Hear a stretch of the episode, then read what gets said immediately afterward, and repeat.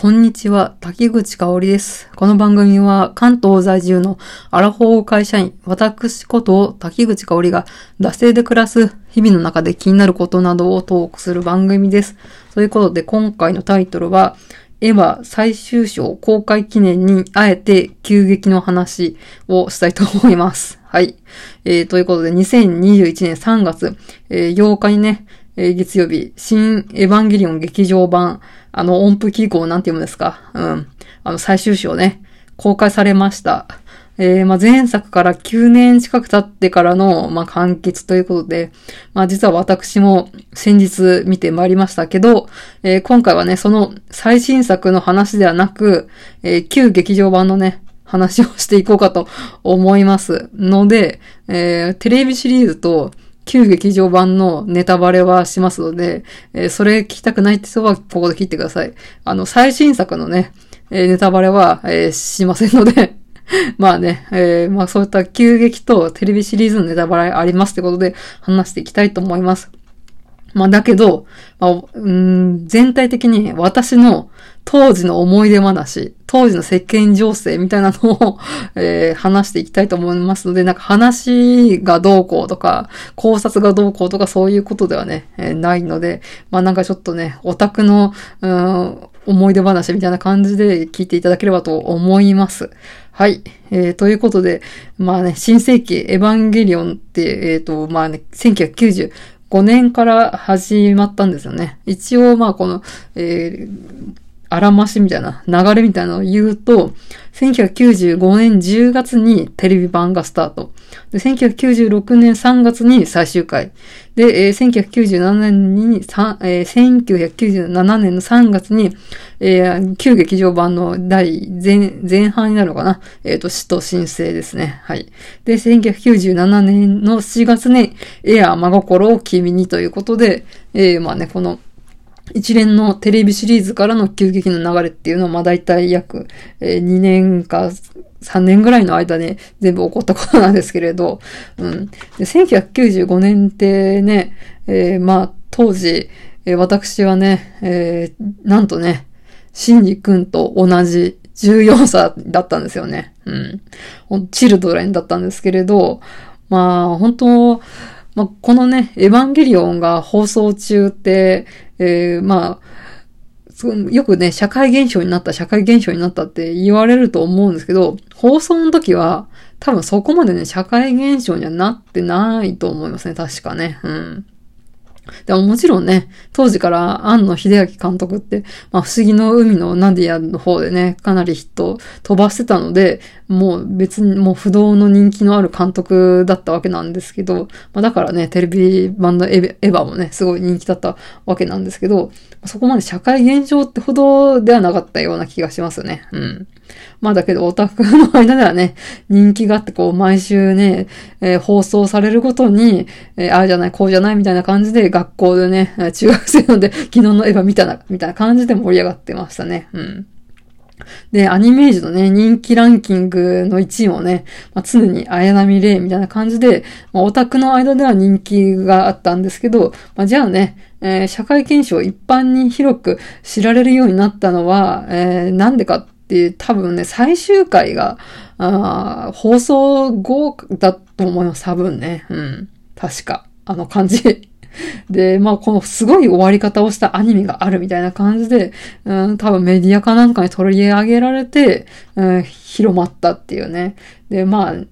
結構知ってる人も多いと思いますけど、まあ、こうね、突然最終回はこう絵コンテだけで、えー、放送されたり、こう実写パートが入ったり、で、突然学園ものがね、入ったりとかして、もうかなりね、えー、奇抜な演出と展開で、まあ見てる人の度肝を抜いたっていうね、最終回があって、まあそれでね、あとはまあね、こうやってね、なんかこう、リリスとかリリンとかね、ロギンスの槍とかね、人類保管計画とかね、そういった謎が、こう謎を呼ぶみたいな感じで、えー、そういうのもね、引きつける魅力で、一般にもね、えー、知られるようになったのかなと思います。で、まあね、今だったらね、まあ、ネットフリックスとかアマゾンプライムで、あ、俺、エヴァ見てなかったけど、テレビシリーズ見てなかったけど、えー、アマプラで見るわ、みたいなことできると思いますけど、まあ、当時はね、1995年はアマプラないですからね。うん。うん、ので、まあ、どうやって見てたかっていうと、あの、やっぱレンタルビデオですよね。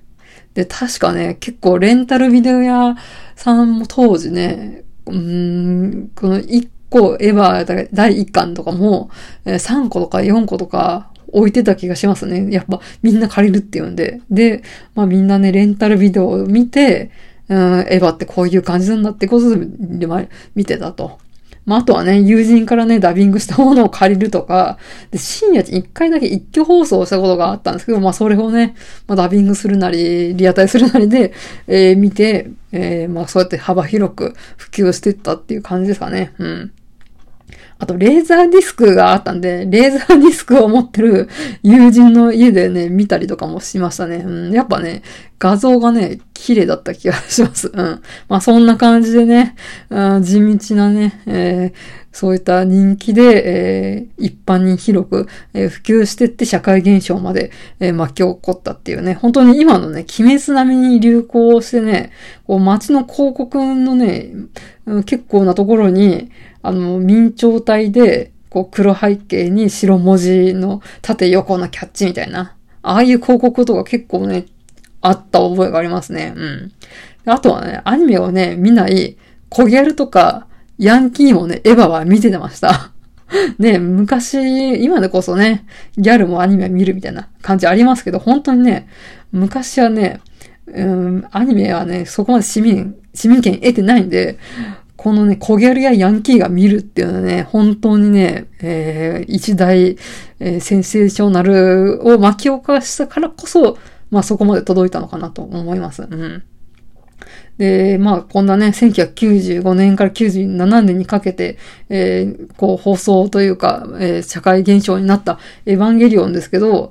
当時、まあね、インターネットは黎明期で、えー、それこそ Windows 95が発売されて、まあ、ダイヤルアップ接続みたいなあ感じで、ね、一部のね、パソコンマニアにしか、あやっぱ普及してなかったっていうのが、まあ、インターネットだったんですよね。ので、だから映画の情報とか、アニメの情報とか、あじゃあどっからね、仕入れるのかって言うともう雑誌ですよね。だからもうアニメージュ、アニメディア、えニュータイプから、そのね、3紙が王道ですかね。うん。ちなみに私はアニメージュ派だったんですけど、うん。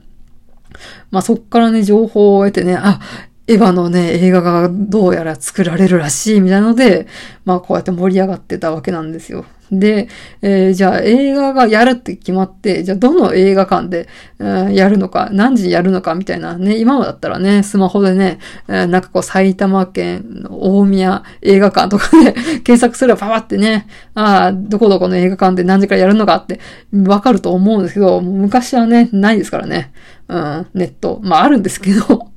まあそこまで一般にね、広く普及してないので、もちろんね、えー、そのね、1995、6、7年当時のね、竹口家にはね、パソコンはあった、あったかな？ワープロかな？ワープロかもしれないです。うん、ので、なかったので、えー、雑誌ですね。えー、ピアで、その情報を得てました。うん。で、そのピアにね、あのー、この前半のね、使徒申請の映画は、なんと埼玉県ではやらないってことがね、書かれてて、ショックを受けて、まあね、なんですけど、頑張ってですね、東京の映画館、まあ、正確にはね、浅草の映画館ですね。そこまで見に行きました。で、あの、まあ、その頃はもう高校生になってたんですけど、うん、浅草の場外ですね、あの、競馬場の場外の、近くにある映画館ですね。今でこそね、結構綺麗に整備されてますけどね、本当にね、25年ぐらい前の浅草の場外の付近って、本当に治安が悪いというか、本当に競馬狂いのね、おっちゃんたちがね、多分ね、こう、酒を飲みながらね、馬券を握りしめるみたいな感じでたむろしてるおっちゃんがそこかしこにいて、で、まあ、そのエマの映画がやってる、映画館のそばではピンク映画がやってるみたいなところに、JK3 人でね、見に行ったっていうね、記憶があります。うん。で、まあそのね、えっ、ー、と、死と申請っていうのはね、あの、総集編なので、えー、まあ大体ね、見てきたあテレビ版の総集編ですね。それにまあ新規映像が、えー、ちょろちょろっと入るみたいなところだったと思うんですけど、うん、で、えー、まあそのね、前半の死と申請が終わって、で、本丸のね、1997年7月、エアー真心君にですよね。まあそこがね、まあ完全新作で、これでね、すべての謎が明らかになって、全部に決着がつくみたいな感じで、えー、まあ本当にすべてのオタクが待ち望んでいたエヴァの本当の結末が、みたいな感じでね、うん、この時を待っていたんですよ。で、まあ、おかげさまで社会現象になったので、あの、このね、後半のね、エア真心の君にはね、大宮でやるのがね、決定してましてね。あの、浅草まで行かないで済みました。なんですけど、まあ、やっぱね、うん、ね、社会現象になったっつっても、やっぱりね、うん、ミニシアターみたいな、ちょっとね、ちっちゃめのね、えー、単館系をやるようなね、映画館でやってました。で、まあ、あの、大宮の南銀座ってところがあるんですけど、うん、そこが飲み屋街、歓楽街で、うん、そうやったね、うん、そこに、まあ、ちっちゃい映画館があって、えー、そこでやってたっていう。で、そこでね、私は初日の初回、友人二人と一緒にね、行きました。うん。で、並んでる人たち全部、ほとんどね、9割方成人男性みたいな感じだったんですけど、また JK がね、そこに紛れ込んで、えー、真心君にをね、見たんですけどね。まあでもね、皆さんご存知の通り、気持ち悪いエンドじゃないですけど。で、呆然とするね、私なんですけど、その時ね、